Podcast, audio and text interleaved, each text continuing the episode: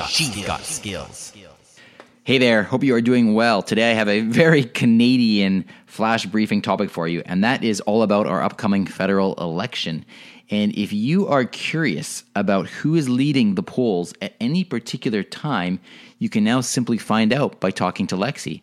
You simply say, Lexi, ask CBC for the latest polls, and Lexi will give you where we are right now with the different parties and it will go on and it will play you some audio of some news briefs around what is going on with the federal election campaigns. In fact, they also have a flash briefing. You can enable the flash briefing called the CBC Poll Tracker as well. So if you're politically inclined or you want to keep tabs on what's going on with the different parties, uh, then this I think you'll find is a very great uh, feature. It's very well executed. I tried it out and it works great. So um, feel free to give that a shot.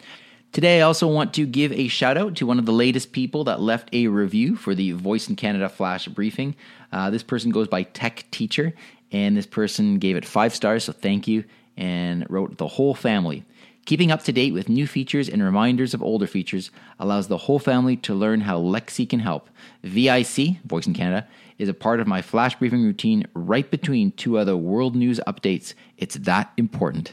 So that is great. Thank you so much, Tech Teacher. I really appreciate that. And that's my goal to make sure that you're getting the most out of Lexi that you can.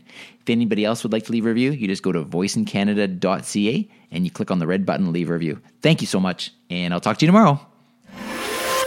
Briefcast.fm